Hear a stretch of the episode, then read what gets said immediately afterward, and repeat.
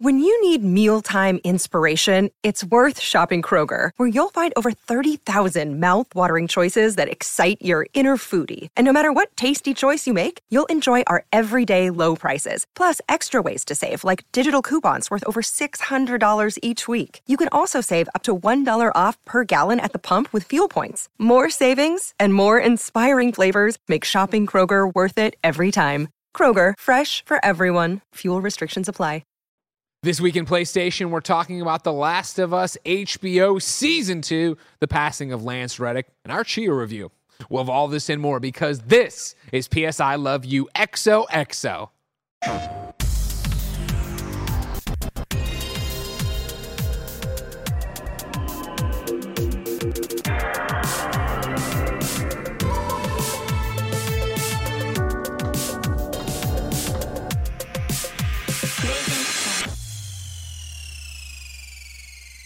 Usually, I'd start with the normal rigmarole, the thing we scripted out because we wanted to get the show going. But now I will say in your face, Ryan Povala Higgins, watching live on patreon.com slash kind of funny right now. There was a chat set off. What color would Greg's shirt be? Black. Somebody says green, which I would never wear. Could be blue. Sure. Nobody guessed the kind of funny shirt. The kind of funny, what do you got? Collared shirt? I yeah, guess. Button-up collared shirt. Kindoffunny.com slash store. No Look big dapper. Deal. Thank you very much. I feel dapper. Welcome to the show, everybody. That's Busting. That's Janet. I'm Greg. And you can get this show on patreon.com slash kind of funny, exactly where the wrong individual, Ryan Povala Higgins, is watching. There you can watch us record the show live, get it ad-free, and get dozens of monthly episodes of exclusive content. If you have no bucks to toss our way, support us in the Epic Game Store for free in Fortnite, Rocket League, or Fall Guys with the creator code Kind of Funny. You can get P S I Love You X O X O for free, with ads and without any of the cool stuff I talked about on youtube.com slash kind of funny games and podcast services around the globe each and every Friday morning. Thank you to our Patreon producers, Tripod Plus Plus, Delaney Twining. Today we're brought to you by Honey, but let's start with a P S N message from you. Janet, you're wearing your Tchia flower. I'm jealous. I should have grabbed mine off the desk. Damn it, I didn't think about it. Oh, you're muted. Well, we don't hear you, Janet. Mistakes made. All there it is. No, I, we didn't hear you. Say it again. Oh, I said, um, yeah, I should have reminded you because I remember seeing on, I think, Instagram, you doing yeah, like right. an unboxing right. or something. Now, I don't mean to, you know, correct you, of course, unless something's happened and it's about to get very awkward. You're wearing it on the wrong ear, as we learned in Tchia. I looked it up on Google Images, and I thought it is the right side. Is now, it not? Right side's when you're not taken. Left side is when you're spoken for in a relationship. So unless you have something to tell me about. Oh, wait, hold on, though. You flip your camera, don't you? Yeah. I think so. Well, that would make more sense then, because it looks like it's on your right ear, but it's on your left yeah. ear. For uh, I see. Okay, mm. Janet, well, I actually, stand it down. Is on my it is on my right ear. Well, then but you're just I'm wrong. I'm being her, and when the game, like I'm being her from the game, you're, and for her it's on you're the right. Cosplaying. Yes. I can't wait to talk about Tchia with you, Janet. That's why right? it's there. I can't wait to talk about Tchia because there's a lot to talk about that, but that's not where we're going. We'll start with the P S N message from you. Remember, you can write in to be part of P S I Love You X O X O for free at kindoffunny.com slash P S I L Y. Housekeeping for you, of course, before we jump into this. Ryan Povala Higgins knows it because he's sitting there in all his wrongness, but everybody else needs to know. We are recording this because of a crazy G D C slash PAX East schedule on Tuesday. This is still going live on Friday as normal P S I Love You X O X O would. So if you're on Patreon, you're going to get days and days early. But I want to make sure people understand that if in the next few days, Jim Ryan's like, you know what? We're done. We're hanging it all up. That's no. why this episode. That's why this episode wouldn't mention you're that. You're in the lead. We have a great episode without it, but I wanted to make Don't sure. Don't quit okay. while you're ahead. Uh, Aiden from Edmonton writes in and says, "Hey, P S. I love you, crew. Uh, as we unfortunately heard on Friday, Lance Reddick has passed away very suddenly. A moment of silence for Lance. As Lance played Sylens, one of the most important characters in the Horizon series, my question for you is: what do you think will happen to the character moving forward? Will Sylens be recast, or do you feel they may write this character out of the series? Will we see anything to do with Burning Shores D L C, given we are a month out from this point, or will we not know Sylens' fate until the next full game? Of course, before we get into any of the stuff that doesn't matter, talking about video games, uh, yes, you know, obviously, uh, it's incredibly sad that Lance Reddick passed away at sixty years old, far too young, Friday in Los Angeles of uh, natural causes, and of course, our thoughts uh, go out to everyone affected by this, his family. But of course, uh, the people who enjoyed his work, whether it be in something like John Wick, whether it be the Destiny community that continues to grieve and go and have so many amazing memorials to him inside of Destiny, or uh, the PlayStation community with Horizon. I know, obviously, Sylens is such a big character from Horizon uh, one into Horizon Forbidden West, and then, yeah, what goes on from there. Blessing, if you were a betting man, what do you think will happen with Sylens? I don't know. I well, first of all, yeah, rest in peace, Lance Reddick. That was one that hit me like a wave when I f- saw it on my phone. I was sitting in the office in like the, the kitchen area, and it, like I was like an hour late to the news because me and Roger were getting out of a meeting, and I look at my phone, and legitimately, like I like like fell back a little bit. Like I was like, yeah. oh shit, I recoiled because I was like, oh my god, I can't believe like I can't believe this is news right now. Uh, and yeah, it's very shocking, very crazy. But then, yeah, in terms of what you do with Sylens, I like I really don't know. I think there are multiple options, right? Like, you can have the character, you can either write off the character, right, in the next game. I think it being a video game gives the opportunity to just, like, have a different voice actor come in and, like, you know, finish that story. Because I imagine that with Horizon, whatever the next game is, I, like, I've always had the assumption that, that they're they're doing a trilogy situation. Yeah. I don't know if that's a conversation we've had or, like, thought about. But we like, talked a lot about that. Yeah, I've always felt like... Especially how the second one ends. Yeah, when the second one ends, I'm like, this next game feels like it, it probably should wrap up the story to some extent. And so I think with you being this far into the story and this far into this arc for the character, I think the only natural way to, to take it would be to still have that character live out their the natural storyline that you've... Yeah, that you've... Um, uh, concocted for this character, right? And I think maybe you have a different voice actor come in and finish. Wow, that. I don't know what you do to likeness, right? I think likeness might be a, a, a weird thing to figure out. You could change the likeness. We've seen that before. I don't sure. think that would be too much of a shock given the circumstances, especially because you're dealing with an audience that knows, an audience that understands the, the, the situation. So if you want to change the likeness to whoever the next actor, voice actor is for that thing, then I get it. But also, yeah, I think I... It's that thing where w- this is such a different, and I think a newer thing for video games, because video games sure. are more of a younger thing than something like film, where I don't, is it weird to have it be the a different voice actor, but then the same likeness because you are keeping the same character? Sure. I guess that's where things get a little bit iffy for me, but, you know, I would think that maybe the, the right way to go, or a fine way to go, would be to just have somebody else come in and finish that role. Jan, I saw you nodding a lot while Blessing was talking. What's your take? Yeah, I pretty much agree with that. I suspect... that even if the third game isn't the end, I could see it being the end of a lot of what we know as Horizon in terms of characters, goals. So I feel like naturally, if there is a Horizon, even if there is a Horizon four, I could see a lot of these people not really playing a role in general, like of the whole cast, because I do feel like three will feel like a form of an end, um, at least to part of the conflicts that have arisen throughout one and two. I do think the probably most likely thing, if I had to guess, is that they're just going to recast the voice actor, wow. but maintain likeness. I do think there's also another wrench in this of how the contracts work and the legality of it all. I'm not sure if it's kind of already agreed upon for his role, and then what happens in, in this case. Do they have that already planned out via the paperwork? Is that something that then goes through his estate? And then, you know, what sure. do the people in his life that are in control of those type of decisions, those like, you know, um, it, would that play a role in like what they do anyway? So it might be, there's two things that are kind of factoring in what the team and, you know, the people involved in the estate want to have happen and what's like possible to have happen or what makes sense logistically. Sure. As far as Burning Shores, I, I, I could see him already being in there. I feel like Burning Shores is something that is probably mostly done. I think especially for those acting aspects, I imagine what they're working on in Burning Shores at this point, with it being, I think, what is it, like two a month away? Come out in April yeah. or May? Um, yeah, I forget the date offhand if one of y'all could, could grab that as a reminder. Sure. But I imagine a lot of that work is kind of already solidified. So I think if he's if he was in there, he was already in there. And if he wasn't in there, that was unrelated to this kind of thing. April nineteenth. April nineteenth. Uh, so for my answer to the question, right, I think it's going to go this way. In Burning Shores, Burning Shores is done and locked. I think... Silent is or isn't in that. I would imagine he has something in there, right? Him and Aloy are on the same page at the end. Spoilers, sorry, for Horizon Forbidden West. We're going to go into very top-level spoilers that clearly you know Sylens is still a character in there. He's aligned with Aloy's in what's coming and what they have to do, right?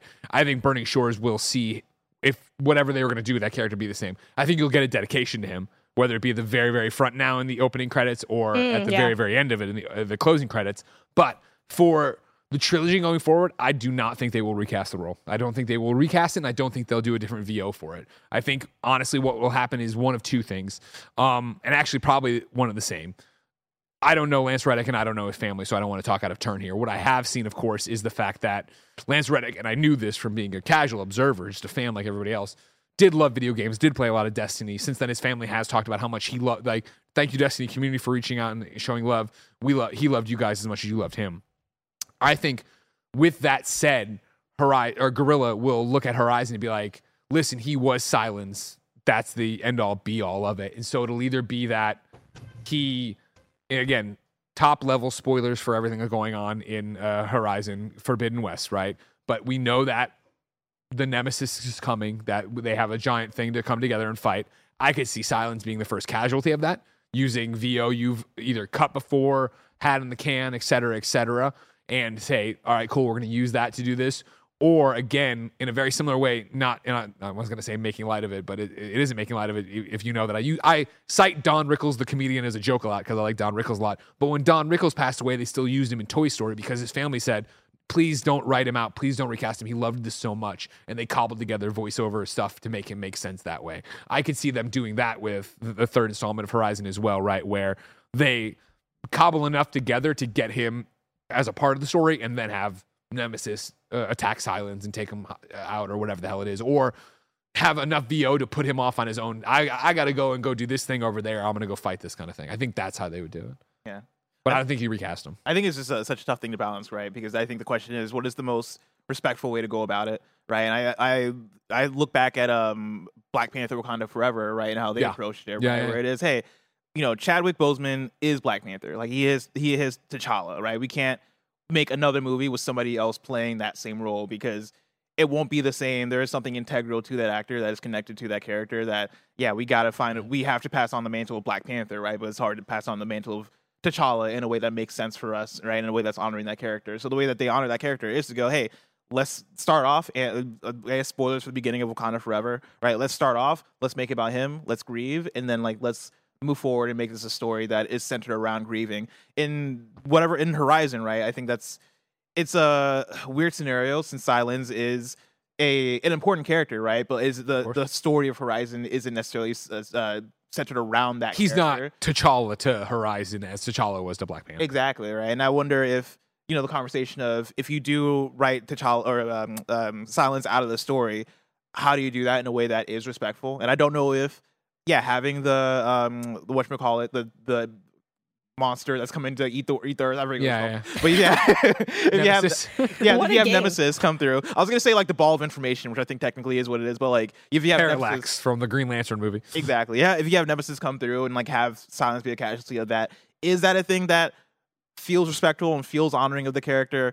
I don't know. Like I don't have the answers the answers to those questions. I think it would be one of those where it's like again, you would need the buy-in, and I obviously, no matter what happens, it would be at the family's discretion. But I think if they were down of like, oh, he loved being Sylens, he loved being in video games, like put him in there. I think Guerrilla and that family has to make that statement, and Guerrilla has to drive that point home in the run-up to it because so many of us would feel that way. And then to your point, that I think the mainstream Horizon players who know that Lance Reddick passed but aren't looking at I G N for articles, back to what you said earlier, like people get that. Unfortunately, people pass away from movies, and then you still use their stuff. This is their final performance. Da da da. I think you could do it respectfully.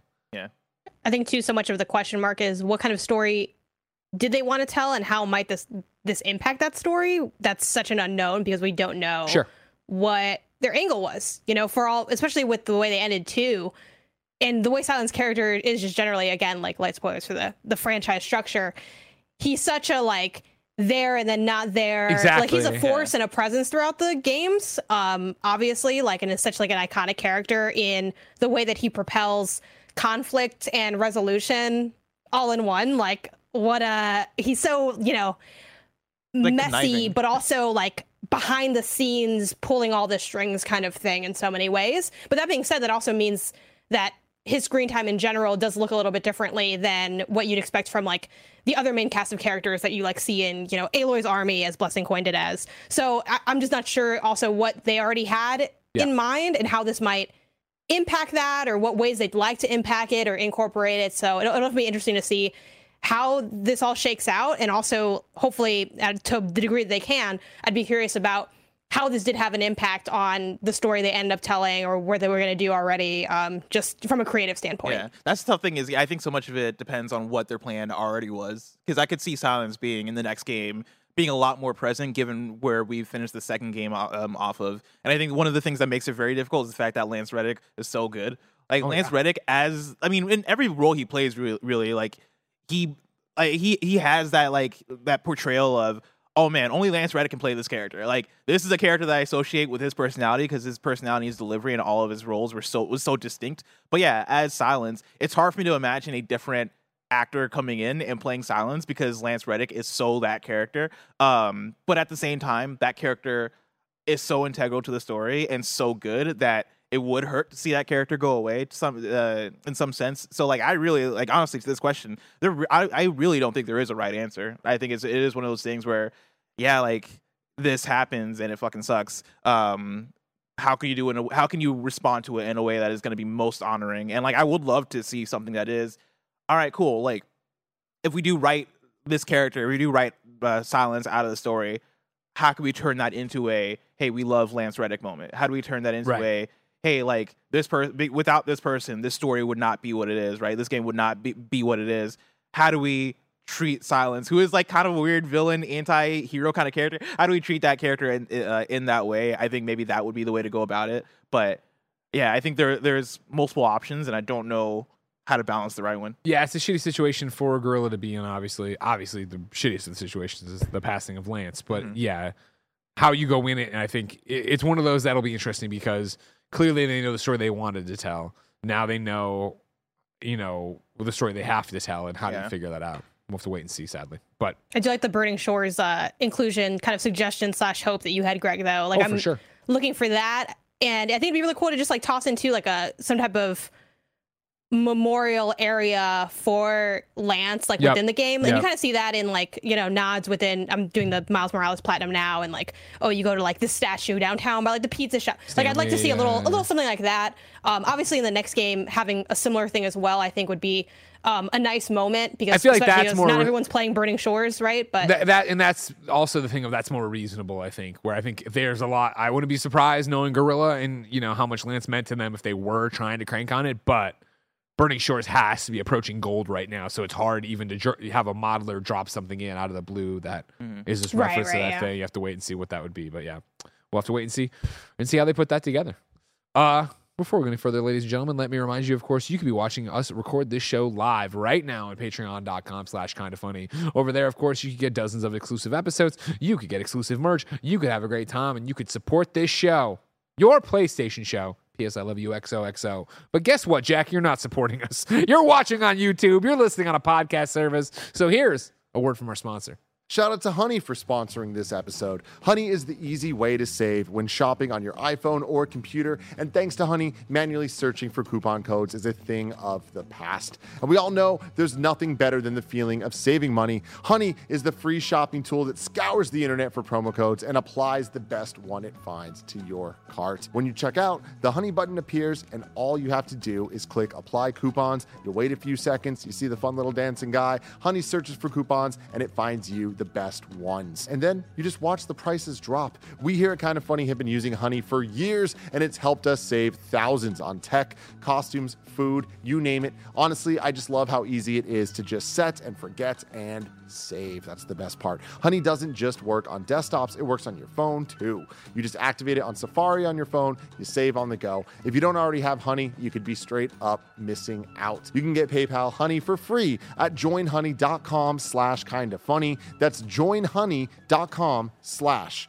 kind of funny. Another day is here, and you're ready for it. What to wear? Check. Breakfast, lunch, and dinner? Check. Planning for what's next and how to save for it? That's where Bank of America can help. For your financial to-dos, Bank of America has experts ready to help get you closer to your goals. Get started at one of our local financial centers or twenty-four seven in our mobile banking app. Find a location near you at bankofamerica.com slash talk to us. What would you like the power to do? Mobile banking requires downloading the app and is only available for select devices. Message and data rates may apply. Bank of America N A, member F D I C. Janet, blessing. Mm-hmm. It's time for topic of the show. Tots, tots, tots, tots, tots. What are y'all giggles about? What are y'all giggles about? Somebody in chat said Greg looks like he should be uh, at a cookout handing out Bibles. They're not wrong. This is a shirt we sell. Your paycheck depends on this shirt. I, I need to get one of those shirts. I do it's like that. Even, I told it's you not the long. Shirt. Because if it, it's the shirt just, combined with the glasses, know, you know it it's, is. Dad bod, it's dad bod. Combined, combined with the I mean? hair, combined with the personality, the personality, the undershirt right? peeking out. Like it's just everything about it. You got me over it. here like flipping the burgers. Yeah. Mm-hmm. Jenny, you want cheese on this burger? Dude, you're nailing it right now. Well, I'm oh, a dad man. and I grill a lot. Yeah. Quote lots. me a Bible verse, Greg. Quote you a Bible verse? Yeah. And behold, he opened the seventh seal. And the sky became his black. This is a revelation. Revelation is the end of the world. Why, why do you only have Revelations memorized? There's an easy answer for that, ladies and gentlemen. Gamer, you know? It's the darkest book. Yeah, well, why, what was your answer, Janet? Because he's a real gamer. What was your answer, Barrett? I, I have no answer. It's the only Bible verse quoted in Ghostbusters. Thank you, wow. Jordan Vickers. Ah. Topic wow. of the show, ladies and gentlemen. Tchia is upon us as we record this. It is release day, March twenty-first. You could be playing on PlayStation Plus. It is one of those launches alongside of the service. Uh, of course, it was developed by... Janet, do you know how to say this developer's name? Awa Seb. Awa, like water in Spanish, Awa Seb. Oh, Awa Seb. Okay, great. Uh, the official description, of course, goes, a tropical open-world adventure. Climb, glide, swim, and sail your boat around a beautiful archipelago in this physics-driven sandbox. Use Tchia's soul-jumping ability to take control of any animal or object and jam on your fully playable ukulele. A game inspired by New Caledonia. If you didn't know, New Caledonia is a French territory comprising uh, dozens of islands in the South Pacific. Janet, you... have beaten Tchia. Yeah. You have reviewed it for Pen to Pixel, Pen and Pixels. Pen to Pixels. I'm screwed it up. Sorry. Uh, what what's your kind of funny review scale out of five on this one? My kind of funny review scale out of five is going to be a three out of five, which is on our scale okay. I gave it the same rating on my scale, which is good on my scale. So okay. that's a little so that's you're a little confusing, but so no, no, it's fine. But in, so in the I, I always say there's two okays where they're like it's okay, you know, you might enjoy this, or it's okay, blah blah blah. It's the first one. Okay, it's a high. It's a high. Okay, high. Okay. Though, though, I feel like now we're getting it really into the weeds of like the subs. The sub. This is why the, I love our general. Scale being uh, very general. But again, just because I don't think it's quite great, it doesn't quite hit that high. Though I did consider it for um a long time because I really love this game. But ultimately, I think the my number one beef with it is I think they were so focused on making a fun, frictionless experience that it ends up being a little bit, it lacks a bit of intrigue, especially mm. the more you play it and as you get towards the end. It wasn't until okay. like two thirds through that I kind of was like, man, I, I don't think it's quite great. You know, I don't think it quite hits there because everything I do is so repetitive, um, so simple to do. And not because it's, um, not because it's like too easy or something. I'm not looking for this to be like a difficult game by any means. I don't, I'm not looking for that, but I'm looking for intrigue, things that make me think a little bit. And I feel like it's very much a game of going through the motions, and the motions are fun and charming. It is a cozy collectathon of a game. If you like that setup, you're gonna have a good time with this. Like, I'm planning on platinuming this. I love this game, but again, from that critical standpoint, it doesn't quite reach that height of being a great game. And so I landed on a three out of five on both the kind of funny scale and my own personal one. But highly recommend, again, if you are P S Plus Extra tier, uh, it is on, available through that. And I think it's definitely a win for PlayStation in terms of having quality indie games day and date and having this associated with PlayStation. Super good for the brand, super good for players to get to check it out. Um, that is my brief overview with Tchia, but of course there's plenty else to be said. Blessing, did you play any Tchia? No, I did not. I did not touch Tchia. I was okay. waiting to hear what the J- Janet and Greg reviews were of Tchia. But it's sure. funny because I uh, it, Tchia is one that I want to say debuted at maybe a state of play. I remember reacting to a thing and like seeing Tchia and being like, "Oh, this looks really neat." And w- one of the big reasons is it looks like it takes a lot of influence from games like Zelda, sure. right? Like you look at the meters while they're like, you know, the open the open land and then gliding across the land and the climbing and all that stuff. I'm like, oh man, this gives me uh, Breath of the Wild vibes, right? And I don't want it to be the meme of like a guy who's only played Breath of the Wild compared yeah, yeah, to yeah, Breath yeah. of the Wild. But like, it trust me, I have many vibes. Things to compare this to when I start talking, so don't worry about yeah, it. Yeah, but then like in style too, it reminds me a little bit of Wind Waker, right? I feel like there's a yeah. lot of Zelda D N A uh, going on in this game, and so it's been one I've been intrigued about and curious about. But um, around the time I got the code for this game, I also got the code for Resident Evil four, and yep. so I was like, well. I gotta, I gotta choose one. I gotta choose one. But I'm curious to hear what your thoughts are. I gotta put me first. I gotta put me first. uh, yeah. So I've not rolled credits on Tchia, uh, and I think you know, I my I have a whole narrative to its unto its own of what Tchia is and what where I'm at with Tchia, right? And I don't think it comes as a shock to anybody who pays attention on uh, social media uh, how my year has been going, let alone my March, is that I'm not good. And the day this goes up on Friday, a Kind of Funny podcast is going to go up. That's me and Tim talking about this. But, like, I'm fucked up right now. And so that obviously is grief and a million other things going on and just, you know, a million other things we'll talk about on the podcast. But what I want to do is take that thread and talk about when I finished my last review, I was like, I need to play Tchia. And I forget if it was Thursday or Friday of last week here in the office. Must have been Friday, actually. And I, I turned it. I played a couple things on uh, uh, PlayStation V R, uh, Walking Dead, Saints and Sinners, and then popped into... I'm like, I need to do Tchia so I can do this. This looks like a Greg game. The problem was is that I wasn't feeling like Greg on that day. So I put it on and jumped into it. And it was like... It's beautiful. I love the art style. I love the music. I love all these things. And I was sitting there just fucking grumpy and depressed and like... You know, I don't want to do this. I just want to wrestle. I just want to go play two K twenty-three. You know what I mean? I want to just do my faction shit. You know what I mean? Blah, blah, blah. And, you know, I put an hour into it, and it was like pulling teeth for me where I was like, this is checking all the Greg boxes, but I'm not there. Like, I'm just not there for this game. I need to step away. And so I stepped away, uh, and I was like, it doesn't matter. Janet's reviewing it, so I don't need to push it. I, you know, I can just ask her questions and talk about it and find out when we get there. Uh, to then, throughout the weekend, I felt more and more of a pull to go back to Tchia. Like it, it started softly, and then I was like, "Damn, that actually like exploring that island is fun." And I do love the color and the other. Like, you know, when we talked about it, you know, ahead of time, not on the show, I don't think, just in, in, in, hanging out shooting the shit. I was like, I don't know, like the soul jumping into animals. I don't know, that doesn't sound enticing to me. But the way I used it in puzzles, like, damn, that's actually kind of inventive, and to use it as a traversal mechanic. I'm like, fuck, fuck, fuck, fuck, fuck. And so last night I finally got to go back to it and sit down and play through it. And it was one of those things that that it was like, that's, I was in the mood, I was in the mindset, and that hit for me. And so I think obviously Janet's review is the review, three out of five for the Kind of Funny scale.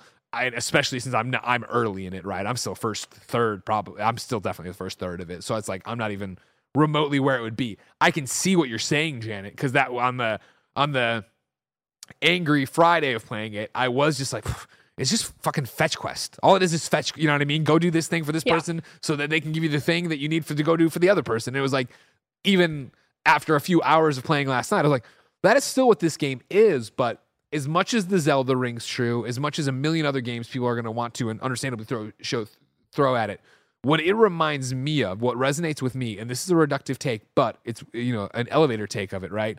It is a playable Moana, where it's it feels so much like that. What I found so enchanting and charming about Moana, I see in this game, where I love the character, I love the animation, I love the color palette, um, I love the music. That's been so surprising to me. Is I, you know, I know that there's a ukulele in the game, sure, whatever, and in the trailer you see you playing a ukulele, but to get to this these sections where it is like, all right, cool, you know, now it's, you're gonna play the Guitar Hero section of it, of, you know, to join into this your own song or somebody else's singing or into this giant jamboree that's happening at the town festival kind of thing.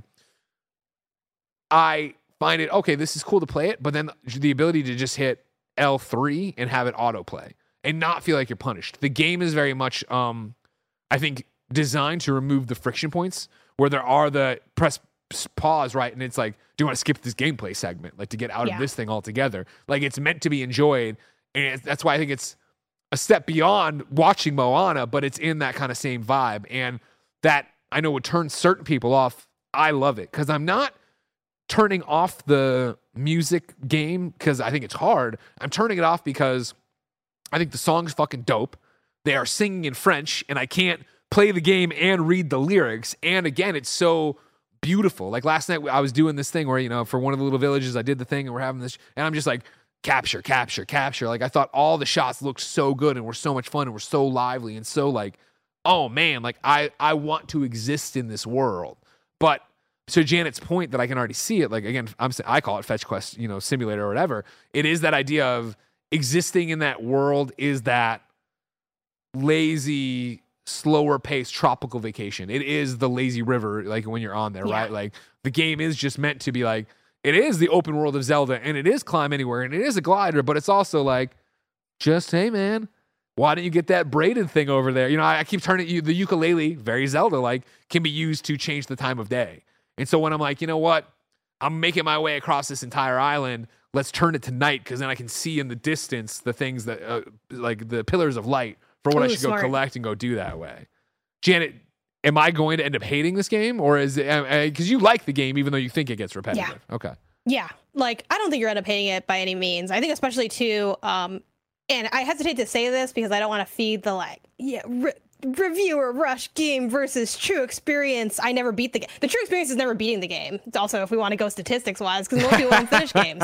Um, but again, putting all that aside, I do think playing at your pace, chilling, enjoying it. Yeah. I only noticed, like, once I got to that final third where, like, the glass kind of shattered for me, where I'm like, and again, I'm doing a, a review, a formal review. I did a written review, a video review. Like, I'm in the weeds on in depth on this thing. So I'm like, well, you know, I got to be honest. Yeah, it, it it doesn't quite do everything I hoped it would. I think for me, the number one beef I have with it is just that they invite so many moments of creativity, which is so fun, so great, with the soul capture um, or soul jump mechanic, where you can go into a rock or a deer, and then you can be a dog digging in the sand. And they do so many cool things with that. But I think specifically in the main quest line, there's not a lot of use cases for doing those things in interesting ways, with mm-hmm. two exceptions. One is early on, and it's you need an egg and you can become a chicken and then lay the egg. Yeah. I'm like, hell yeah, that's that one, so yeah. cute, so yeah. smart. And there's another one later on. But other than like those two, there's not, and again, there might be other stuff maybe if you do like the treasure hunting, like my um, you know, friend and coworker at MinMax uh, at Game Informer, Kyle Hilliard, he did the uh, review for um, Game Informer, and he like mentioned in his review that he really like loved like the treasure hunting or just talking to him. He talked about that a lot. I didn't do any of the treasure hunting. The treasure hunting is optional. So I'm not saying there's not maybe moments off the beaten path that might invoke that, but I did a lot of side stuff and I did the main quest, and there wasn't just a lot of times where I felt like they got as much juice out of those mechanics as they could have.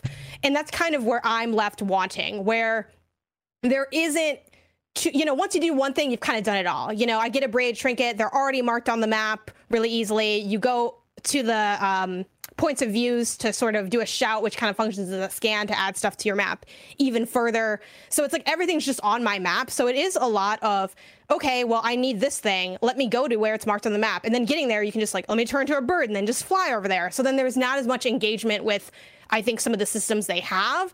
And for that reason, it does become like, the, I compare it in my review to, this is supposed to be an adventure game, but it's as much of an adventure as it is being at the grocery store with a really detailed list. Like, you're going and you're getting the thing.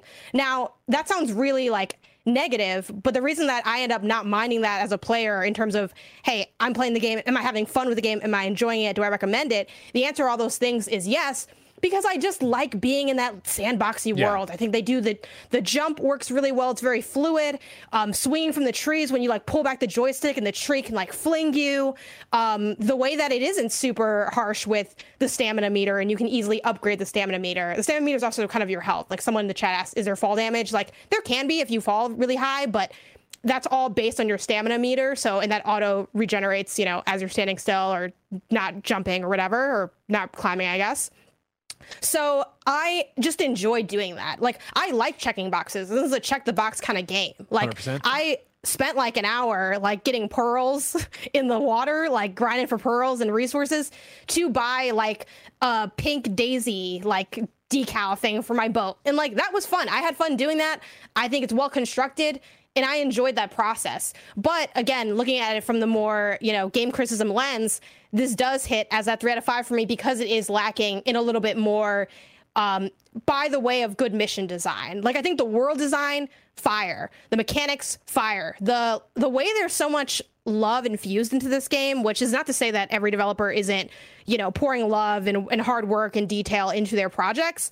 But with Tchia, I truly feel the results of that work. Like, straight up, I looked up flights to New Caledonia. Dude, I was I'm thinking like, the same thing last night playing. I'm like, I gotta go to New Caledonia. This place looks dope. You can go there. I'll send me. I'll watch the Instagram story because I might. It might take me a while to get there. Okay, I gotta see if I. Maybe Isaiah can get us there. I can't get us there. Maybe Isaiah mm-hmm. could. But it. And even looking at, like, if you look on, you know, YouTube, there's these um the developers did like a bunch of co uh, content for this game, and one of them is like these devlogs comparing New Caledonia and the islands there to the game, and straight up, like I watched just the first video of that during my review, shot for shot with some of these. Wow. And it's funny because I've never been there. I wasn't really like super familiar with the terrain of New Caledonia until playing this game. But playing this game and enjoying the scenery and the flora and the fauna, it made me want to go and look, okay, what's, let me see what New Caledonia is like in real life. And then seeing seeing it be such a one-to-one, like it just hits so hard. And there's something so beautiful. And I think there's power in that beauty they created with that. So again, even though I do think some spots are lacking, yeah, I still really love this game. And it's why I'm, it's like, again, what Blessing always mentions with what I mentioned back in the day, the three out of five love is like a five out of five. Tchia is that for me, where I'm enjoying getting all this stuff. Why do I like it? I like playing crane machines in games, and this one, or claw machines. This one has a claw machine, you know? I'm getting trophies, doing the slingshot thing, and yeah, I'm using those trophies, and then and then that gives me a costume, and I can wear a cow hat on my head. And like, I like that stuff. That stuff excites me, it intrigues me, it gives me joy. And I think if you're that person, if this is resonating with you, you are absolutely absolutely going to love Tchia. Yeah. And you might still have that conclusion that I have, Greg, of like, yeah, I can see why this isn't, you know, moving heaven and earth for people, but it'll still be a game that you'll probably really love. Like, if you love it now from the jump, you're still going to love it. It's just that you might, like for me, I found myself wishing that there was that little extra oomph to really put it over the edge into greatness. Um, but again, a good game's still a good game, and I yeah. think Tchia is, is very much like a good a good game and a great one to have on PlayStation Plus. I think one of the interesting parts about it, and you can correct me if I'm wrong, is I had no hype coming in for Tchia. Like, it was obviously an indie, yeah. and PlayStation was behind it, and that's fine, but the more we heard about it or looked at it, like the animal jumping thing, I'm like, oh, I'm not going to like that. Oh, it's mm-hmm. like puzzly, I'm not going to like that. To get here and find that, it's a... It reminds me so much of Alba, the photo journal game I, yeah, I played before and yeah. liked. And, I, and Alba was in the same thing of like, oh, I spread that out over multiple weeks. I enjoyed what I did, but I had to be in the mood of, I want to go to this vacation island spot and run around and do stuff. And that's how I feel about this one, where I don't see Tchia being like, I got to get home every night and play Tchia until I platinum it or beat it. I see it being that I chip away at it over time, and it's just something I go and do because, yeah, it's easy enough to jump in and figure out where you were and what's going on with it. Um, Everything you, you're saying, Janet, I think resonates with me for it. One of the questions I saw go through came from Snug Slacks, also known as Slug Snacks once in a while, uh, who asked, how long did it take you to beat it?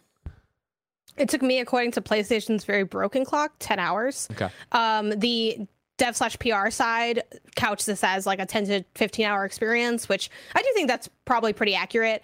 I personally beat it in three pretty long sessions. Like, uh-huh. I played, you know, a good amount the first time. And obviously I also did the preview, which did not carry over because I did the preview on P C Epic Game Store and the full review on PlayStation. But it also made it so that, like, I kind of, like, I had the combat super down, which there is combat in this game. I, that question I've seen come up just, like, throughout conversations I've had online with this game. It's very minimal and pre- it's almost completely optional except for some a quest at the end. Is it just those to... uh, paper people or, okay. Yeah, um, I'm going to butcher the pronunciation. I think it's, ma- I want to say Mano. Uh, I might be missing that's M A A N O, and they're like, so there's there's a big bad uh, me, uh Mayo Livonia uh, something like that. Me, Manavora. I knew all this for the. If you watch my video review, I say everything correctly because I look at it right before. Uh, here it a little bit less so because I'm just reading it again. The um, everything is in French slash traditional languages of New Caledonia um, by default and by like. Oh, that's the only way to hear it. That's the only way to hear the game. But the language for subtitles, obviously, that's your choice. And they have a number of languages to pick from. Me, of course, using English. Um, but that's why I don't like know the pronunciation as yeah. well, because I have to look it up outside of the game. Um, but they're like soldiers made of fabric and totems made by like the big bad that you're kind of, you know, the, the person that's the reason that your father gets taken in the beginning, which is this, this is like spoilers for the first. One well, I mean, that's the, the whole that's the whole basis of the game, right? Exactly. Like, like your even father gets taken, you have to try to help him back, get back. Exactly. So um, they have these encampments, and they're throughout the island. It's optional for you to like go and do that. The way it's optional to do a lot of the stuff, like you don't have to like do the rock stacking minigame to get more soul melodies. You don't have to, you know, you need a few braided trinkets, but not even that many. Um, it's very much a game that gives you a lot of things you can do, but allows you to like not necessarily do any of them. Like you don't have to do the shooting range minigame. You don't have to do the races. You don't have to, do, but I would argue that's some of the most fun stuff in the game. Like the fun of the game is j- enjoying the island and checking out all the activities. But to bring it back to the combat, basically there's two ways to go about the combat. You can pick up like stuff like a lantern and throw it as Tchia, like as the girl, or the way that I do it is I soul jump into those objects, and then you can do a um a, show, a soul toss, which is basically when you throw the object and like you kind of bounce out of the object and the object gets you, like, like tossed it, yeah yeah and all those things happen in slow motion, like you jumping into the creature or object, that's slow mode for you to get in there. You doing the toss, it's also slowed down, kind of similar to like, you know, Horizon, like Aloy's focus, how it slows down, you can kind of aim. Um, I got, I had a, some trouble with that in the preview, like getting used to the feeling. But once you get used to that capture and toss mechanic, I was like sick out there with this thing. I was a fucking god, and it's not a hard game or anything by any means, so it doesn't really mean a lot. But I was like, man, I'm fucking playing An One Tchia. Like I'm dropping in, I'm like jumping into something, I'm throwing a log, I'm bouncing back out, I'm inside a gasoline can. Like I was, I was destroying this army, and it was super fun. So I actually so, did end up really enjoying that combat aspect of it too. So far for those fire, fire guys, all I do is I possess a log in the fire and then just roll that around their encampment, setting them all on fire. um, I never even thought to do that, and I and I do think those are times where, like, you see like pockets of what that next level that didn't quite reach, where sure. having, I think with this idea of you've just taken the Breath of the Wild part out of it, which is the easy, very easy comparison, but the fact that it's a physics driven sandbox, the idea is, and I don't know if the etymology of how we use sandbox comes from this, but it's that idea of, of play and freedom, and hearing that from you is so cool. And I think what I wanted to see from this game that I think it kind of lacked is a little bit more more opportunities for stories like that, more ways to get things done, a little bit more, and, and, and missions that are constructed in a way that offers a multitude of approaches. Now, I think your example with combat is a really cool one, because, yeah, I didn't do that. Um, every now and then I do see moments of, oh, you did it this way. Like, I didn't realize you could do that. Like, I didn't realize you could eat the food you picked up, and instead of just going to, like, the... they have food stands that can help like replenish one of your meters, yeah, yeah, yeah. like your soul meter. So there's a, there's a few pockets of that, but I do think that the missions don't fully take you there in the way that I wish they did. Um, an example th- would be like, if you don't mind me cutting you off, no, of, no, like where I am right now, where I was like, oh, that's neat, I hope there's more of that, is like, you know, early on in the game, a woman wants a crab. So I went and got the crab, and it's like, I was like, oh, there's crab traps outside of it, so I'll possess the crab and then walk it into the trap and then pop out. And the crab trap itself wasn't actually interactable like that. I was like, oh, fine. So, oh, like, I yeah. I possessed the crab still, then I walk it up on the beach, then I popped out of it, and I had to run and chase it and grab it real quick. And then I started running with it, like, holding it above my head, like fucking Link with a bomb. And then yeah. finally I noticed the button prompt of, like, oh, stow, store it. I was like, oh, I could do that way. Okay. It's like, and then I became a bird, and then I flew to the location to get it. It was like, that was pretty fun all around. I enjoyed that, trying to figure out what to do with these mechanics and how to make it go. Yeah, I think too, just, it's funny because, like, I talk about wanting a little bit more almost like pushback from the mission structure. But again, that's not to be conflated with inherent difficulty, because I do really like what they do with so much of the difficulty in terms of you can skip the rhythm games, which also the first two are really easy. After that, if you're on like a controller on PlayStation, those rhythm games are like kind of hard, but in a good way. Like I had fun doing them. Like they were really challenging to like swirl around, like to hit the different chords and things quickly. Um, but ha- having the option to skip that, having the option to skip entire gameplay sections. Um, they even have an option that's, I forgot what they call it, but it's basically like family friendly mode. And it's if you're, you know, playing with a child, or you're like having a setting up for like a child to play Tchia, and you don't want them to see some of the more like dark content in the game, you can like toggle it and that'll like change some stuff. So like a light example of that is there's this um really funny scene where one of the things you need is like a dead chicken, and the girl like just takes the girl just takes a knife and just cuts the chicken's head off, and like the chicken's fine, it's kind of walking around not dead yet with little blood squirting out of it, like kind of it's looking fine. Like a, just a headless chicken with blood spurting out of its yeah, neck. I, I saw like this a, last night, I was like, damn. Yeah, like a Among Us style gore, but that is, you know, a lot if you're, you know, a young kid. And there's a few other scenes too, like this story goes to some shockingly dark places. Like there's, I'm not going to spoil it, but there's a moment in this where I'm playing it, I see a scene, I immediately capture it, and I'm like, Isaiah, you have to look at what just happened, because it was so fucking crazy. Like I was like, holy shit, this is like some dark shit that they put in here. And there's also some, so a lot of moments of humor too that I was kind of surprised by. Like there's a scene early on where like she has to fill out all this paperwork, and just the way it's like edited with like the sound design yep. in there. Um, so I think so many, while my holistic like opinion of Tchia is that it's a little bit lacking to hit that level of greatness, I do think there's so many pockets of it. And I think that's one reason why I am so hot on it. You see so many good, smart, fun decisions made that the sum of all those parts ends up being a really enjoyable experience, even though for me, again, it doesn't quite hit that four level, but I still really love it, and I'm excited for more people to play it, and I wish it scored higher because I drafted it in my fantasy critic, but that's okay. How do you guys feel like this uh, fits into, I guess, the ethos of where PlayStation indies are? Because over the last few years, right, as we got into the, the new generation of PlayStation, you've seen them promote games like Chicory, we've seen them include games like Sifu and Kana and other uh, Stray and like other games that almost fit this indie to like triple I indie into like sure. maybe even double A space uh, that they've been, they've been pushing, that feels like they're trying to create this narrative of what a PlayStation indie looks like. Does Tchia feel like it fits within that narrative that they've created? And is that is Tchia something you'd like to see more from PlayStation indies in particular? Shannon, I'll start since I'm the earliest and I know you'll have more to say. My first impression of it would be, yeah, it fits there. Because I feel like when you run through the indies you just talked about, and I include Tchia, right, it has, you're talking about indies that have, I think, a bump in quality. Not that I'm insulting anybody, probably time, budget, stuff like that in terms of what you're doing. You're talking about a Stray or something. And then have something to say.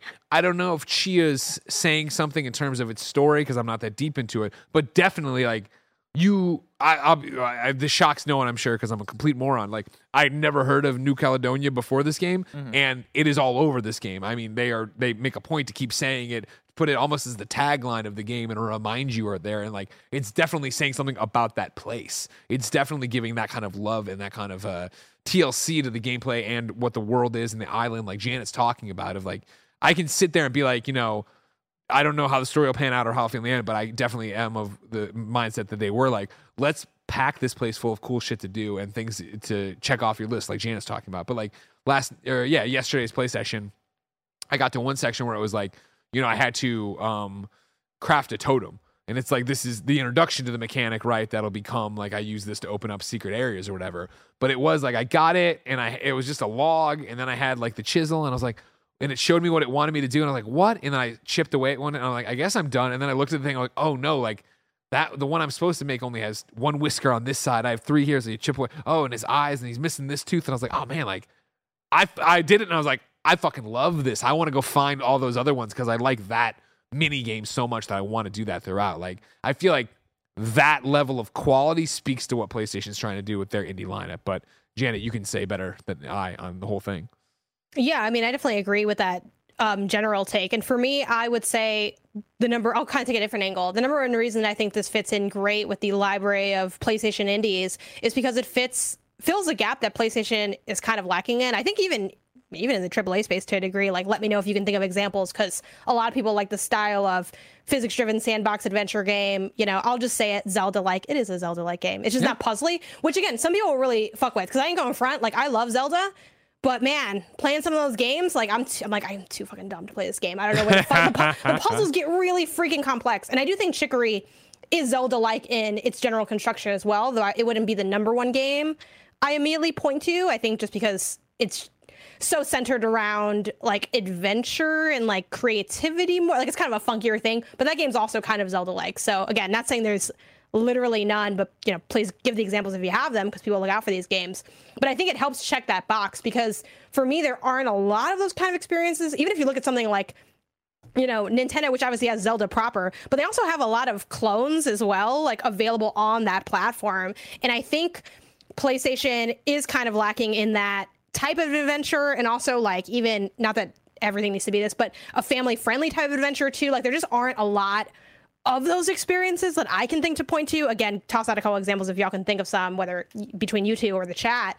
Um, but that's another reason I think it really helps round out that collection, because it fills, especially like with the open world aspect of it being indie, it fills a spot that was lacking. And I think the number one thing that PlayStation should be and probably does have in mind when they're coming up with these, you know, deals and, and such, is making sure that you round out the experiences to the point where, sure, everyone's going to still associate PlayStation with triple A single player story. Like I think that is PlayStation's bread and butter, of course, but you want it to be a place where I I want to be able to get everything from PlayStation, you know, my competitive, my indie, my open, you know, all these different aspects, and have it like deliver on everything. And I think Tchia fills a gap that they do sort of have. But again, if people got examples, you know, toss them out. Well, that's Tchia. I'm excited to play more of it. Janet, thank you for your review. Everybody, of course, go to pen to pixels dot com if you want to read Janet's entire review. where she goes into more detail and has more fun. Tchia. Tchia. Blessing. Greg. What's happening this week in PlayStation? Uh, Neil Druckmann's out here teasing Last of Us Season two. I'm going to read from Zarmina Khan at PlayStation Lifestyle. Naughty Dog co-president Neil Druckmann has tweeted a, pe- a peculiar poster for H B O's The Last of Us Season two, and it teases something fans will instantly recognize if they've played The Last of Us Part two. This poster was originally st- shared for Outbreak Day back in twenty seventeen, but players will know exactly what Druckmann did here. Uh, Barrett has it pulled up if you're watching the video version where uh, Neil tr- tweeted out, "No The Last of Us on H B O tonight." Of course, this is on Sunday. Uh, but Season two is already on its way. Endure and survive. And you see an image of what looks like It looks like Abby's arm. I gotta assume Definitely it's Abby's, Abby's arm. arm. Yeah, yeah, yeah, it's Abby's arm. Very, very buff arm. Uh, Abby's arm holding a hammer uh, with The Last of Us under it. Um, and yeah, like, I guess, I guess where I want to take this is I was gonna say I didn't, I saw people freaking out about it. I didn't get it. But I was like, this is yeah. an old poster. Yeah, that was yeah. Abby's gonna be in the part I, two, and she's gonna beat the shit out of everybody. Yeah. I thought it was a fan poster. Yeah, like yeah. when I saw when I saw Neil tweet this, I was like, Neil, you gotta cite your sources. You can't just tweet fan stuff out of context. You gotta link the original thing. But I guess yeah, this is for uh, back when they were first starting marketing for The Last of Us Part Two. Um, I guess the, yeah, the question I want to take this to is like, what do you guys expect from season two? Do you guys think that it'll be a one for one like? Let's match up the exact format we did for Last of Us Part two. Spoilers for Last of Us Part two as we get into this, right? Like, is it going to be first half Ellie, second half Abby, or do you guys think they recontextualize it for T V?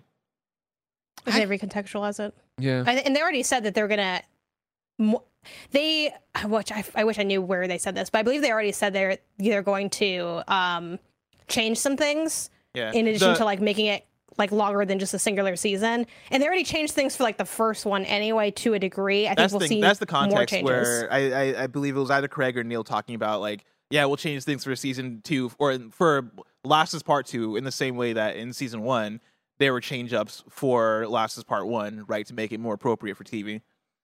See, and I but uh, and when we did this conversation on the Last of Us recap show we did for Screencast, the morning of the finale, where or, yeah, that's right, the review of the finale before we talked to Neil, I was very much like, no, I think they're going to have to intercut them. I don't think they want to do season two Ellie's story, season three Abby's story. I think you turn people off, yada yada yada, blah blah blah blah. And then when we talked to Neil, I was like, fuck, he, the way he was talking about it, he I thought he made it sound in that spoiler cast with us very much like, well, no, we like Last of Us to Part Two how it was, and like, not that we're not going to make any changes. Clearly, there'll be changes, but mm-hmm. I I left that. And I was like, fuck, they're probably going to stick to the same thing. I think yeah. I yeah, don't know. That's the, that was kind of the point of the original piece of art was yeah. to get you uh, kind of on one side so hardcore, and then have you swing the other way. And so I I I, I think. to try to go back and forth between season two, I think lessens that uh, in a way of uh, what the the story is trying to do for uh, the people consuming it. So, um, yeah, I, I think they stick with one character for each season. Yeah, I, I based on actually the same thing, right? The Neil Druckmann interview. I think they that's the direction they might go, right? Of sticking with that thing. I don't. I I personally get scared of that. Right, I think for the original game, it is such a for me that is such a video game story. Of, yeah. Hey, yeah, let's point A to point B. It's point A to point B. It is you're getting all that in one package, so you're not taking a year, two year break between Ellie's story and Abby's part of the story, right, and letting that letting that gestate. And then also, you know, I compared the game uh, during our spoiler cast to like Shadow of the Colossus in the way that. For me, Shadow of the Colossus works so well as a game because it is a video game, right? Because they are putting you in those shoes and you are going through killing this colossus yourself, having that realization of like, oh shit, what have I done? What am I doing? And part of why Last of Us Part Two hits so well for me is the fact that it is, oh, I am in Ellie's shoes. Like I am literally in Ellie's shoes, seeing like I, I played Last of Us Part One. I am seeing what Abby did to this person I loved. I am now going out on this quest to like get um, get revenge, doing all these things, and it is all me. And then having that switch to Abby and actually having to be in her shoes, I think tells that story so much better than what you could do in T V. Yeah. Like Last of Us Part One, the, the transition to a television show. I at first I was a bit trepidatious. By the end, by the time we got to it, I was confident because they were saying all the right things, treated the right way, having Neil involved, having Troy and, all, and everybody sure. involved. Season two is the one where I'm. Season two and the future are the ones where I'm like, oh man, all right, let's see. Because I, I, I, for me, that works so well as a video game. I don't know if I, if I don't know if I'm going to receive it as well as it as a T V version if they leave it as is. And I don't know, like, if the response is going to be that much better, which it doesn't have to be, obviously. Like, even Neil said, like, I don't, we don't care. Like, what yeah, yeah, the yeah. response is, right? It is what it is. We want to get a reaction out of people because that's what art does.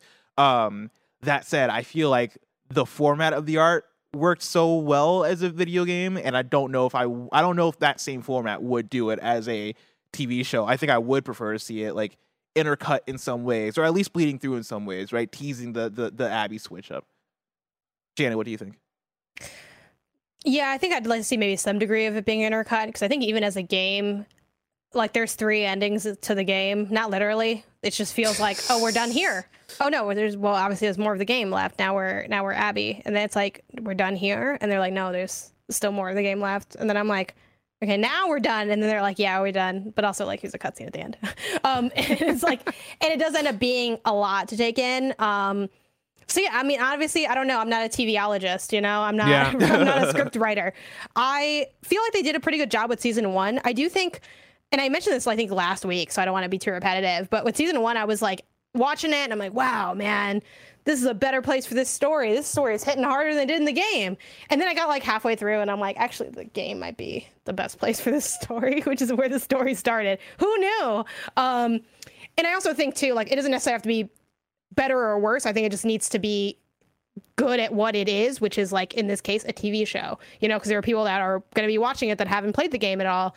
Um, Yeah, I don't know. I think some changes would need to be made in terms of that narrative structure, because I think even in the game aspects of that narrative structure, once you're done with like done sort of with the second time, like I think the way that game wraps up in terms of narrative construction feels a little bit whiplashy. So I think something would have to be done to make it not quite feel that way. And then I think there's also the struggle of like, which I know it's, you know, debatable. Y'all had this conversation around, I forgot which show it was, maybe it was Mandalorian, of talking about filler versus not filler, and what is filler, does filler really even exist in a episodes in this... as uh, Carboni puts it. Yes, episodes, exactly, of a television show. But at the same time, Shut like up, you know, watching with my family, like I know everyone's like, oh my god, the D L C, the Left Behind D L C, and now seeing on screen. I'm not trying to downplay that, but my family didn't give a fuck about that. They're like, this is what was this filler episode? Like, because they didn't know those people, they didn't really care like that. You know, yeah. It's a different thing, and not that my family is the end all be all of of T V criticism, but I wondered how many people had that reaction as well, because again, we got this as D L C after the fact of having played the game, so it's like a whole different thing. Um, so yeah, very curious to see what this, they do with it. This is something I was talking about when I originally was like, I think they have to shake it up. I think they have to try to tell them, not concurrently all the way, right? You, we still need it to be that Joel and Tommy meet Abby in the group, and we don't know who they are. Because you can only, yeah, that, that's gonna sure. be such a fucking awesome episode of mm-hmm. television, and, and like catch so many people by surprise to have it be, you meet this other group of, you know, survivors, there's this blizzard, you finally get in the house, why y'all looking at us, you act like you know us, right? And that's gonna be fucking insane. Uh, I can't wait for that moment. Yeah. And even then, I think it might be that, you know, if you, it is that, not that if it is, you know, why y'all looking at you act like you know us, that's because we do, and Abby, blow, you know, shoots Joel right there, right? I feel like that's a cut, and that's credits for the episode, the week, right? And then I could see the next week's episode being the introduction of Abby's story, right? Yeah. Her and her dad saving the zebra, then all the stuff, then we, oh, fuck, like, that's why she shot him, oh my god, yeah. And then we meet back up with And that's story. My thing, that's like, those are the kind of switch-ups that I would like to see, right? Yeah. That I think could be additive for a T V format, because, like, the difference between T V and video games is like, for video games, at least for The Last of Us Part two, you are locked to that character, right? Like, they could have done it in a way where it's like, oh yeah, like every other chapter you're switching between the characters, but the way they decided to do it for the video game is, hey, you are playing as Ellie, that way you are, you know, progressing as Ellie, upgrading as Ellie, getting inside of the story, and then boom, second half, you are playing as Abby, upgrading as Abby, getting that side of the story, all that stuff. I t- for uh, Last of Us, the T V show, especially when you look at season one, it is, hey, it's episodes, right? It is these standalone stories. It is, here's Sam and Henry's episode. Here's Bill and Frank's episode. Here's the La- Left Behind episode. Here's uh, Joel and um, uh, his, his daughter daughter's episode, right? Like, it is so like, hey, we are telling all these individual stories within the season to then, you know, build up the whole thing. Last is Part two. I don't know if, if Last is Part two lends itself as much to the format the way it is, but I think it can if you do rearrange things in, in a certain way to make to make it make more sense. And for a T V show, I think it is more natural to go, all right, now here's the episode about, um, you know, Abby and her partner. All right, now here's the episode about Ellie and Dina, and when they get to Seattle and the horse blows up. like, like, like I, I, I think you can find ways to to, to Shimmer, work around no. it. No, um, we've known you for so long. But yeah, I'm excited to see. And I, I think the other thing too is the in the way that the video games are, we do we have Last is Part One and Last is Part Two, right? And Last of Us Part Two, we still look at as Ellie's story. It's Ellie and, and Abby's story, right? But like for T V, because it is seasonal, and I know they're probably not calling it. Well, they aren't. They aren't calling it Part One, Part Two for yeah, the for yeah, the T V yeah. show. But in the way that we assume it's going to be, season two being Ellie's story, season three possibly just being Abby's half of the story. That is a interesting and maybe weird way to format a like part one, part two, part three. Like by the time we're getting to part three, it's like, oh, okay, this is now an entirely different story. Like I don't know if that hits the same way on a T V show versus the way that it, that that it is packaged as one thing in the in the video game. If that makes sense. Sure, but we shall see. We shall see. Uh, next up, we got some breaking news for you for P S L F U X O X O. For us live. For us live, yeah. You on Friday will probably know more than we do about this. This will be old news by the time, yeah, you're listening to this. But breaking, Spider-Man two could come in September. I'm reading from Grant Taylor Hill at Insider Gaming. Tony Todd, Venom's voice actor, has dropped a telling message on Twitter that apparently confirms Spider-Man two will be launching in September with an aggressive public publicity campaign kicking off in August. In the post on Twitter, Todd, who has apparently flouted to any N D A that may have been in place, responded to a comment stating that he'd been told commercials will start dropping in August to advertise the release of Spider-Man two, which will now reportedly launch in September. Todd posted an image on Twitter showing himself in a motion capture frame, uh, to which a user stated, "Can't come quick enough, uh, Spider-Man two." Uh, now, we're not sure why, but Tony Todd responded with full, unrestricted transparency, clearly stating the following, quote, "Looks like September." Sorry, that's a really funny reply. "Looks like September. Massive publicity coming in August. Commercials start dropping in August, so I'm told. Hold on to your dot, dot, dot, and hold your breath. Gonna be gonna be necessary." And that's the tweet. That's the tweet. That's really and funny. And it's blowing up right now live as we are podcasting. And so some people are responding. Somebody responds, "Yo, Tony, is this for real, man? Because I'm losing it." And Tony Todd just goes, "Oops." And then he, retweet, he retweeted the oops. He retweeted his own oops. So you could see it is not just a response. Tony Todd's like, "Fucking Somniac. I don't give a shit what their plan was." That's so funny. I mean, cool. He also retweeted somebody who said the N D A and went, "Shh." He retweeted that. Does he not know how N D As work? I don't know, man. That is so funny. All right, he cool. retweeted, "Surely we'll see gameplay in the May slash June with the rumored showcase." Oh my god. You th- do you think he's just like, uh, by the way, Barry, you can pull away the spoilers, bro, thing. Unless these are spoilers for Spider-Man's release date. Venom's uh, in it. Venom's in it, spoilers. Do you think he like just listens to K F G D and he's like, "Oh yeah, they talk about it probably being September." So I think it's a normal thing where I think so many voice actors just don't like it's it's just okay. Yeah, somebody's saying, "Oh man, I can't wait." Uh, you don't have to wait long. He thinks he's probably doing the right thing of like promoting mm. the game or whatever, right? But, uh, but also, uh, just looking at his uh, uh, filmography, he doesn't do a lot of V O work. Yeah, is the thing. Like he's m- primarily like an actor, like television and film and stuff yeah. like that. So Th- that's usually the mo- when you see the the mistakes. I remember yeah. a T V actor who back in the day came over to uh, do video games and uh, for around PlayStation All Stars.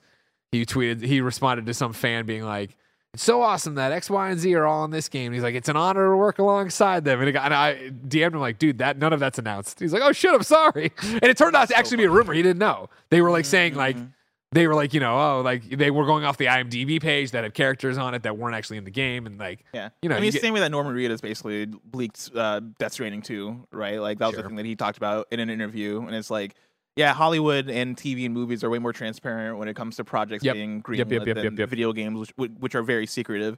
And so, yeah, usually it's like, a, oh, yeah, I can talk about this thing. It's right? more funny that Tony Todd's just like, "Well, I said it, so now I'm just going to fucking yeah. double down and retweet everything." I just love how unprompted it was, too, because, like, wait, was the like was the tweet really like, "Oh yeah, Spider-Man two can't come quick enough," and his reply is like, "September," like it's happening this September. Yeah, that's all it is. That's can't so come quick funny. Enough. Now, what? Uh, now, let's see. To cause some drama, when does Starfield come out again? That a date? That, yeah, that date September for... something or other. Oh, yeah. Someone in the chat said Spider-Man versus Starfield. Oh, that's Question spicy. Mark. I love some. Yeah, it's uh, Starfield is September sixth, twenty twenty-three. Oh, I love that. I love that. Real spicy. Spider-Man by by a mile. I mean, yeah, I'm going to play both. I'm going to find I'm going to play both, both. Yeah, yeah, but I'm saying well, you're yeah, making... they're very different kinds of games. Yeah. So. Yeah. And, like... Spider-Man... Will they critically be very different in score? We'll have to yeah. see. Well, I like who... Well, I mean, like, who, I only care for the fantasy critic. I forget who who has what. Who has Paris Spider-Man has two, Starfield, right? Probably, right? Paris? Yeah, probably.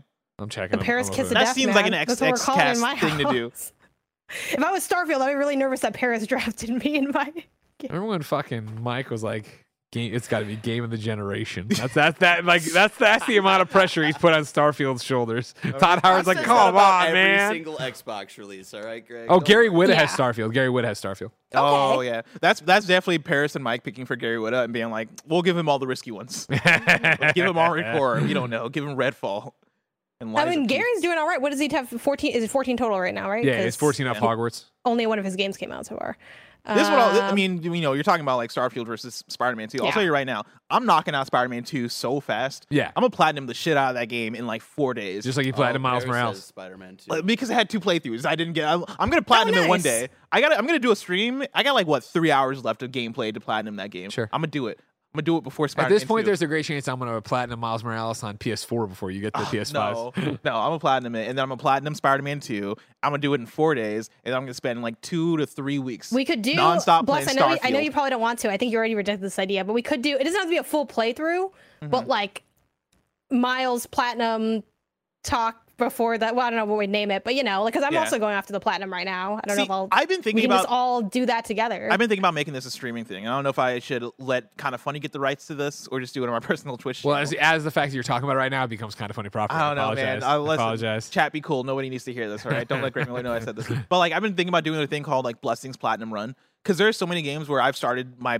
Oh yeah, come and clean up a bunch. Yeah, yeah, I get close enough, and then I just get swept to something else. So like Miles Morales is one of those ones where I've done the second playthrough of Miles Morales, and I just have cleanup to do, so I can finish that off. I have um the Operation, no, not Operation. Fuck, I always forget the name of this game. The Aegis Rim, they eight, thirteen Sentinels, Aegis Rim. Yeah. Um, okay.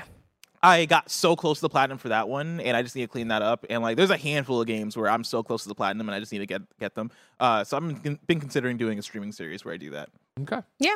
That'd be but a fun one. I'm I'll kind tell of, Mike I, he'll get you booked. I don't, I don't know about that. Doing, I could just do it on my personal channel. Yeah, could you though? Could you just talked about it here? So now it's all right. Twitch dot T V slash Andy Cortez.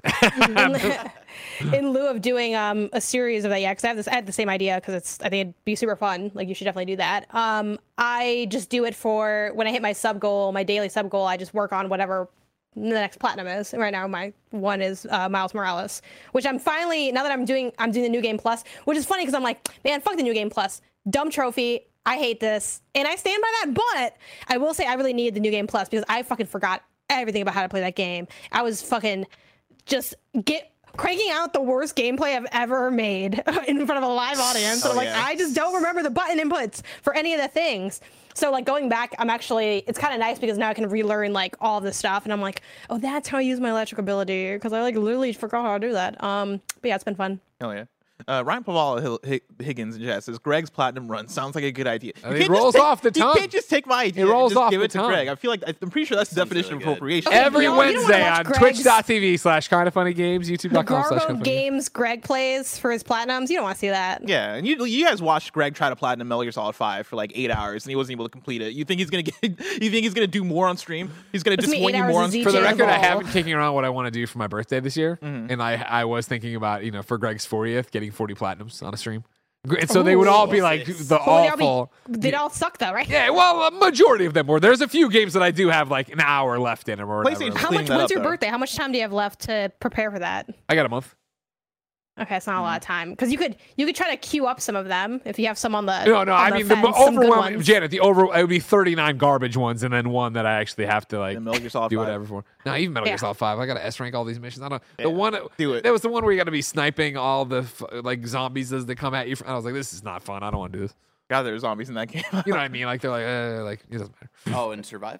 No, no, yeah, not Survive. I'm pretty sure you're thinking of Survive. I'm not yeah, thinking of survive. survive. That's the zombie. Move on. Uh, PlayStation Plus Extra and Premium games have been, uh, for March, have been revealed. This is from Mario sixty-four. For P S Plus Extra, you're getting Tchia, uh, Ghostwire Tokyo, Uncharted Legacy of Thieves, Immortals Phoenix Rising, Rainbow Six Extraction, Life is Strange True Colors slash Life is Strange nice. two, uh, Dragon Ball Z Kakarot, Street Fighter five Collector's Edition, Untitled Goose Game, Final Fantasy Type-Zero H D, Rage two, Neo, The World Ends With You, and Haven. And then for P S Plus Premium, you're getting Ridge Racer Type four Ridge uh, Racer for P S one, Ape Escape two for P S one, and then Siphon Filter Dark Mirror for P S one. That premium lineup's brutal, man. Well, you got what Those you are the classics. Ridge Racer Type four. Those are the classics right there. You're not a big fan of Siphon Filter Dark Mirror? Is it better than regular Siphon Filter? I don't know. And is Ape Escape two where they finally learn how to escape, make a game? wait, wait, is that escape? Ape Escape one slander? Yeah. Oh, oh, did yeah. you like Ape Escape one? Because like I played it. I mean, maybe for the for the vibes, but not for the it being good. I played it know? for the first time finally when um they put out PlayStation Premium. Me too. And me and Barrett were playing it like on stream or whatever, and I was pleasantly surprised. I was having a good time playing Ape Escape. You're like, you know what? Isn't Again, terrible. Good vibes. Yeah. Good vibes. I was like, you know what? This aim lock stick technology has a future. Good outrageous. for them. Outrageous. Uh, now it's time for PlayStation Picks. This is where we talk about the games that are coming out this week and the games each of us picked to play on PlayStation. The drop looks like this. Uh, Tchia for P S five and P S four, which again is on PlayStation Plus Extra. Uh, Atelier Ryza three, Alchemist of the End, and and The Secret Key for P S five and P S four. And then Resident Evil four Remake for P S five and P S four. And I guess I can start there in terms of what I picked to play on PlayStation this week, because I got to do the Resident Evil four review. What'd you give it? I gave it a four out of five. Wow. I very much enjoyed the Tchia game. Killer. The the Tchia Killer is what they call Resident Evil four. Um, no, I had such a I had such a good time with this game. For me, it's another it's another I guess entry in the enjoyment that I've been having with the new Resident Evil games as, as they've been coming out, starting with Resident Evil two, and then also going back, because I did go back and play Resident Evil seven for the stream and really enjoyed that as well. But I feel like Capcom has hit such a role with Resident Evil, and they have such a good idea of what modern Resident Evil needs to be. Sure. Which is funny because mo- part of modern Resident Evil is going back to the old Resident Evil and remaking and remastering them. Mm-hmm. Um, but uh, for R E four, I have a similar story as Greg when it comes to R E four, because I remember you talking about like, yeah, R E four just never hit for yeah. you, right? And like I've had a similar thing where as a kid, I had friends that would have R E four. I'll watch them play. I'll try it, and like, for whatever reason, they just wouldn't hit for me. And over the years, I'll try to go back. I remember going back on the Wii, trying it, and being like, all right, I feel like it controls a little bit better with the motion controls, but I I, I couldn't stick with it. Went back on P S four. By that time, I felt a little bit dated, and I've been wanting a remake to go back to for, for R E four. And so now that it's finally here, I feel like I finally... I've finally gotten to experience it in a way where I'm like, oh man, this is exactly what I've asked for, right? Like, it feels modernized.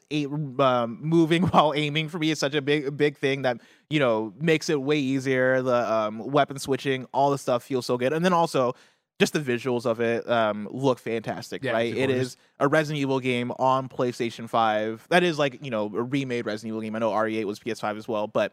yeah, it looks fantastic. The one thing, like the the the, the one thing that I that I feel like separates my review a, a, a little bit from a lot of the other reviews, which are like fans coming in reviewing R E four, right, and getting to review it as a remake of a game that a lot they of people love. have loved, yeah. right, and they got to see the innovation from R E four, right, where it is, you know, the camera angle um, is. Um, you know, was innovative for like being this like close to the shoulder, right? What you see evolve into games like Dead Space, Last of Us, et cetera. Seeing the, how dynamic the gameplay was, right? There are so many things that R E four did at the time that were so innovative.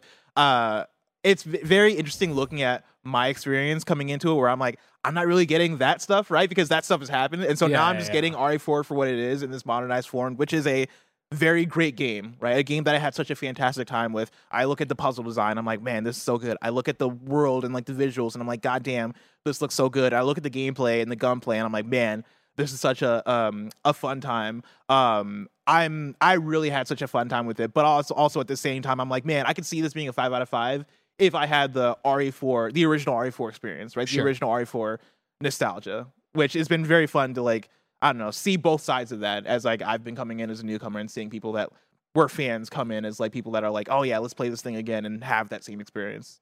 As a fellow newcomer, sorry if you talked about this in the review because I didn't I didn't watch the podcast, Boo! I listened to the podcast yet. I know. I'm I'm a bad I'm a fake fan.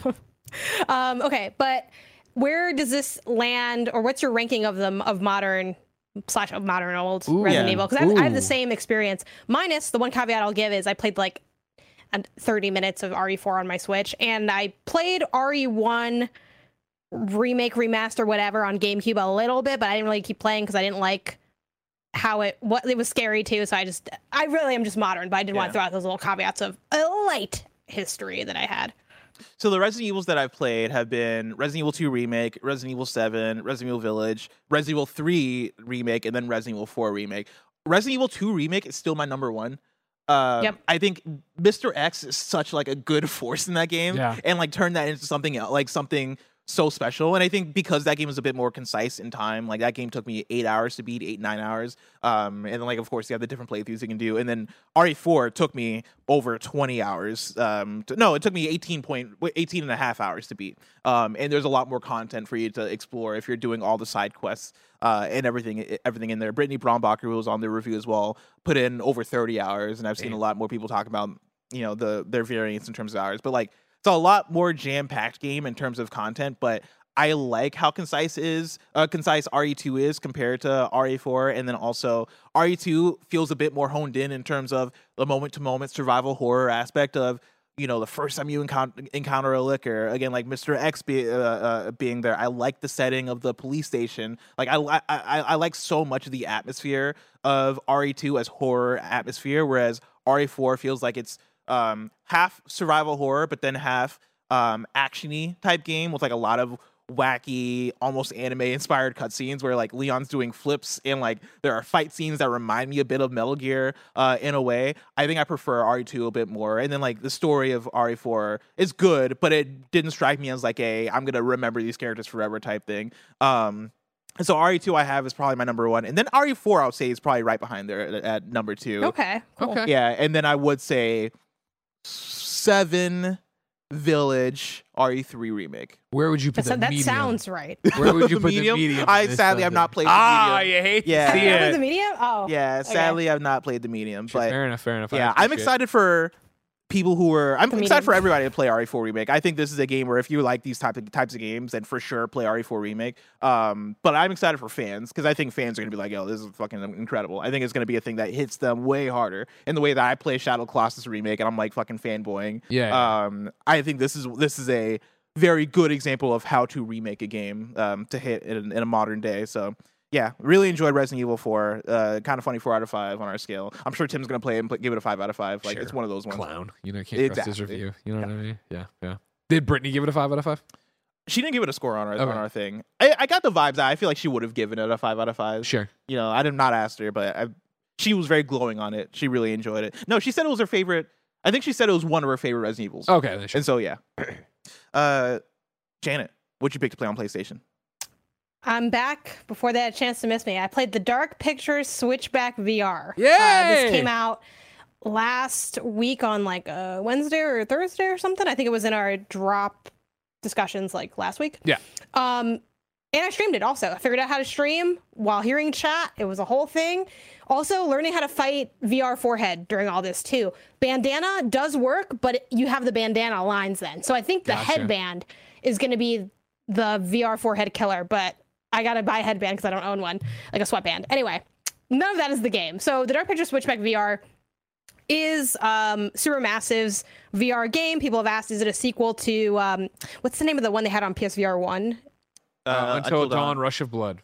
Yeah, uh, it is not a sequel to Rush of Blood. Uh, you can argue it's a spiritual successor in the sense that it's the same general setup. So it is a haunted roller coaster that you're on, and it has nods to Um, the Dark Pictures games in characters and settings, but I wouldn't necessarily. I mean, well, obviously they say it's a dark, it's part of Dark Pictures because it's called the Dark Pictures Switchback V R, but it's it feels like more of a like you know like a like an accompaniment piece, like an accompanying game, spin-off game to Dark Pictures.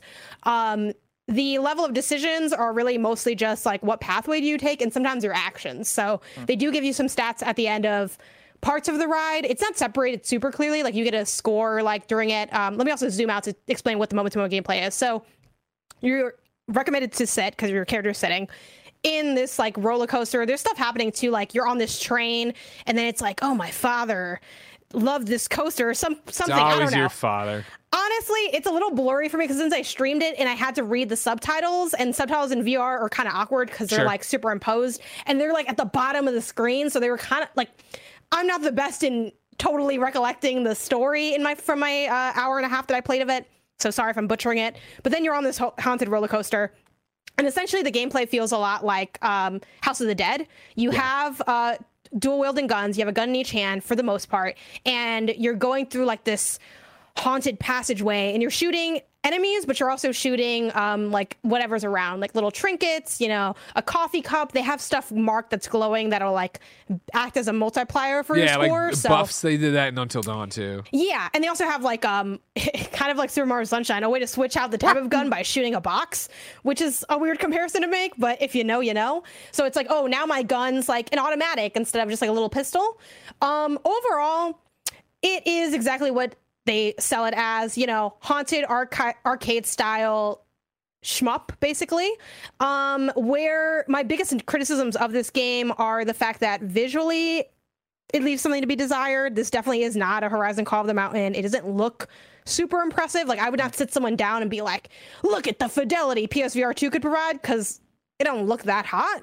Um, and my other criticism is... Um, there are sections that are kind of boss-esque, and those are just kind of, they're kind of bullet spongy, and I find that kind of boring. I think my favorite moments in this are when they are actually like moving the track up and down, which they don't do a lot, probably so you don't throw up, but literally like you have a little drop and you know, you put your hands up, and that's kind of fun. You and you feel it a little bit, so I like that. And generally the um gunplay in the setting is fun. Like if you're a Dark Pictures fan, like you you know Lights Boys, you go through like the town of Little Hope, and then you're in the burning house. Like it has like fun fan nods like that. Chad Ass is a curator in it. Of course he's there, my boy the curator. Yeah, oh, I gotta play it. I, I gotta stand play the it. Curator. If he's Hell in yeah. it, I'm in it. Yeah, exactly. That no same because like this is all in. So does his music play? Is it what? Does his music play? Like does he walk oh. in and he has his background music? Honestly, I don't fully remember. We haven't gone one-on-one yet. He just kind of like has, like he stood around and been all like, ooh, I'm the curator. You know, you know how he is. He's a classic curator. Anyway, classic curator. um, big fan. But so that's the experience. I mean, I think if you have, you know, I, I streamed it. So chat was talking to me about it, and they were saying, oh, it's kind of like, it's a lot for what it is with the price point. And yeah, I think it's like forty bucks or something. One of y'all can look that up because I don't remember. Obviously, you can debate that. I'm not telling you how to spend your money. I think the game's all right. It's solid. I will say, though, obviously, if you're someone that has P S V R two, you probably are just like, fuck it, I'm in, I'm here, and I'm trying to rock with some games. I think if you generally see bucks. the premise of this, it's an enjoyable experience, but I don't think it's like a must play on P S V R two necessarily, but that's been my experience so far. It is a bit longer than I expected, too. I think the general playtime is couched as like six to eight hours Damn, or something. Wow, okay.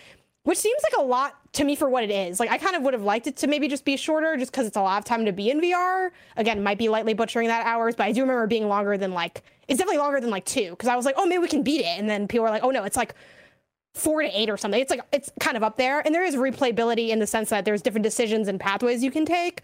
But, you know, it is basically just like a, a funky, fun House of Dead Coaster ride vibe in the Dark Pictures setting. So there you go. Yeah, for me, this one on PlayStation, obviously Tchia was the main thrust of it, and I, oh, right before Tchia did, uh, I downloaded both Switchback and Walking Dead: Saints and Sinners Chapter two, jumped into Chapter two of Walking Dead: Saints and Sinners. Uh, it lives up to that preview I had where I was like, oh shit, this looks like, you know, it's actually kind of cool. And it was cool, you know, to walk around and stab the walkers in the head and do the thing. Uh, but it's back to, in Switchback looks like, as you say, Janet, it is what it looks like, and to me, it's back to what my whole comparison of this being a Dave and Buster's, where it was like that I switch. I, I enjoyed Until Dawn: Rush of Blood for what it was, but that was like one, maybe two sessions where I was like, cool, and put it down and never really did it again. It was one of those many showpieces. We did a Let's Play here, kind of funny, where I put my mom in it and let her get, you know, ride. She rode around shooting stuff. Um, so I didn't even get to it on Friday because I played more Walking Dead before I jumped to Tchia, before I jumped back to wrestling.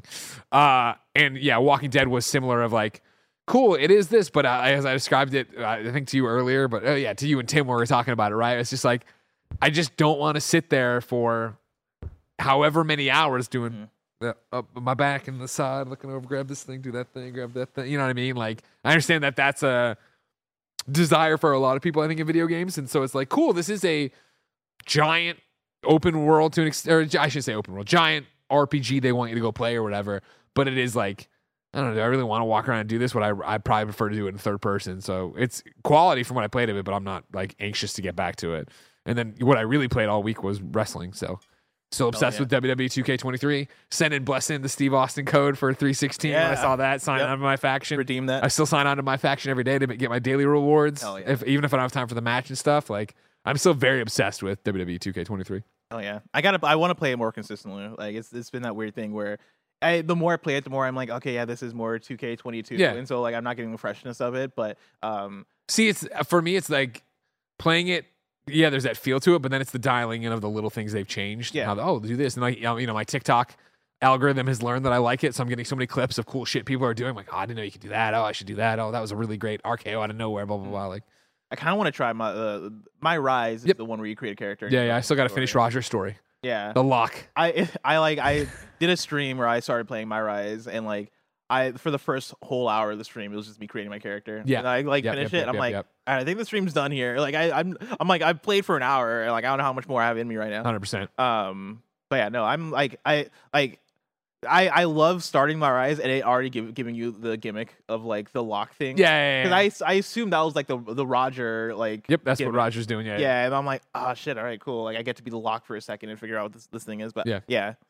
Uh, we do have an update to the breaking news, ladies and gentlemen. Oh shit. Tony Todd has tweeted, "No more hints about Spider-Man two. It was all a fever dream. Blame it on jet lag. Who knows? I might not even be Venom." God bless you, oh, Tony. Man. What is this? That's picture? So funny. It's him in a hot tub. It looks like maybe, you know what I mean? He, it looks like he's got some kind of weird, like you know those uh, lenses on that totally make your eyes completely black. I think black. It's a pool in his presumably house. But look at his eyes, you know. There's some venom eyes. Yeah, that's the eyes of someone who venom. Just broke an N D A by accident. He hasn't deleted those tweets yet, but again, I'm sure you'll know more on Friday. Yeah. Jim Rines is at his door, like, open up, open up. Ted Price, like, what the fuck is going on, Venom? Ladies and gentlemen, this has been another episode of P S I Love You X O X O. Remember, we're your PlayStation podcast that posts every Friday. Of course, you can watch us record the show live on patreon.com slash kind of funny over on patreon.com slash kind of funny you can watch us record all the other shows ad-free. You can get each and every show ad-free on demand. You can get dozens and dozens of bonus exclusive episodes of content only on patreon.com slash kind of funny. However, if you have no bucks tossed away, no big deal. You of course can get the show with ads not early. YouTube.com slash kind of funny games, podcast services around the globe. If you want to support us in an easy way that's free, use the Epic creator code kind of funny when you're checking out of the Epic Game Store or when you're playing Fortnite or whatever on your PlayStation. You can pop in an Epic, Epic creator code like kind of funny. Um, ladies and gentlemen, until next time, it's been our pleasure to serve you.